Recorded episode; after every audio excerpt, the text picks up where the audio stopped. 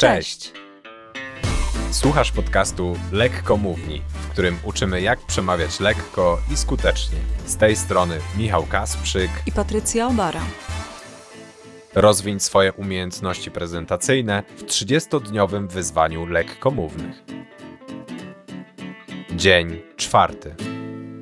Dzisiaj zajmiemy się określaniem celu wystąpienia.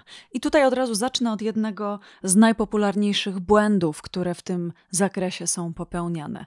Polega on na tym, że kiedy pytamy mówcę, jaki jest jego cel w danym przemówieniu, w danym wystąpieniu, to bardzo często w odpowiedzi słyszymy: No bo y, ja chciałbym o tym opowiedzieć, ja chciałabym się tym podzielić. No i pytamy wtedy, dlaczego? No i taki mówca czy mówczyni odpowiada, bo to dla mnie ważne, bo mnie ten temat interesuje, bo y, uważam, że warto o tym opowiadać.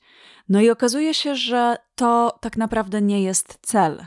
To znaczy, nasze osobiste cele mogą w jakiś sposób przekładać się na to, jak zostanie nasze wystąpienie odebrane przez publiczność. Natomiast w ostatecznym rozrachunku trzeba sobie zadać pytanie, jaki jest cel związany z publicznością.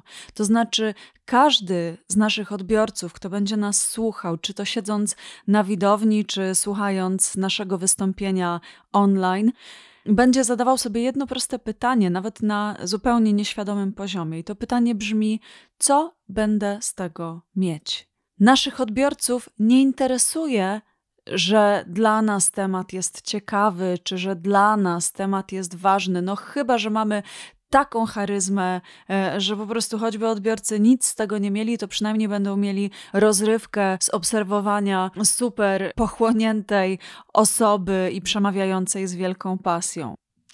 Zasadniczo jednak nie chodzi o to, co my będziemy mieć z tego, tylko co będzie z tego mieć nasz odbiorca. Dlatego ustalając sobie cel wystąpienia, warto popatrzeć z perspektywy tego, kto będzie nas potem słuchał. E, I co my byśmy chcieli, żeby ta osoba wyniosła ze spotkania z nami? Czy my chcemy ją wyedukować, chcemy ją czegoś nauczyć, czy chcemy ją zmotywować, czy dodać jej otuchy, czy zachęcić do czegoś, czy uspokoić, czy wręcz przeciwnie, zdenerwować, e, czy może rozbawić, czy może sprawić, że poczuje się lepiej, czy może ją tak jakoś emocjonalnie przytulić. Spróbujcie sobie zadać te wszystkie pytania, to znaczy, jak chcecie, żeby poczuł się odbiorca czy odbiorczyni po wysłuchaniu waszego wystąpienia, co chcecie, żeby oni zrobili po wysłuchaniu waszego wystąpienia, co ma się zmienić w ich życiu, albo w waszym życiu, albo na świecie po tym, kiedy wygłosicie swoje wystąpienie. I to jest prosta i najlepsza droga do tego, żeby określić jego cel.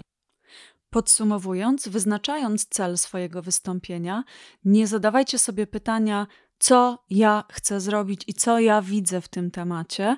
Zadajcie sobie pytanie, co chcę zrobić dla mojej publiczności. I wasze zadanie na dzisiaj, jak się domyślacie, brzmi: określ cel swojego wystąpienia, ale niech to będzie cel jeden nadrzędny i do tego jeszcze dwa pomocnicze. Na przykład nadrzędnym celem może być edukowanie, a pomocniczym na przykład dostarczanie rozrywki, wtedy wiedzę przekazujemy w sposób, który jest jednocześnie przyjemny i motywowanie, no żeby na przykład ci nasi słuchacze potem chcieli eksplorować temat dalej. I coś takiego chciałabym, żebyście dzisiaj zrobili ze swoimi wystąpieniami. W międzyczasie możecie zasubskrybować nasz podcast w Spotify, Apple Podcasts albo gdziekolwiek, gdzie właśnie go słuchacie.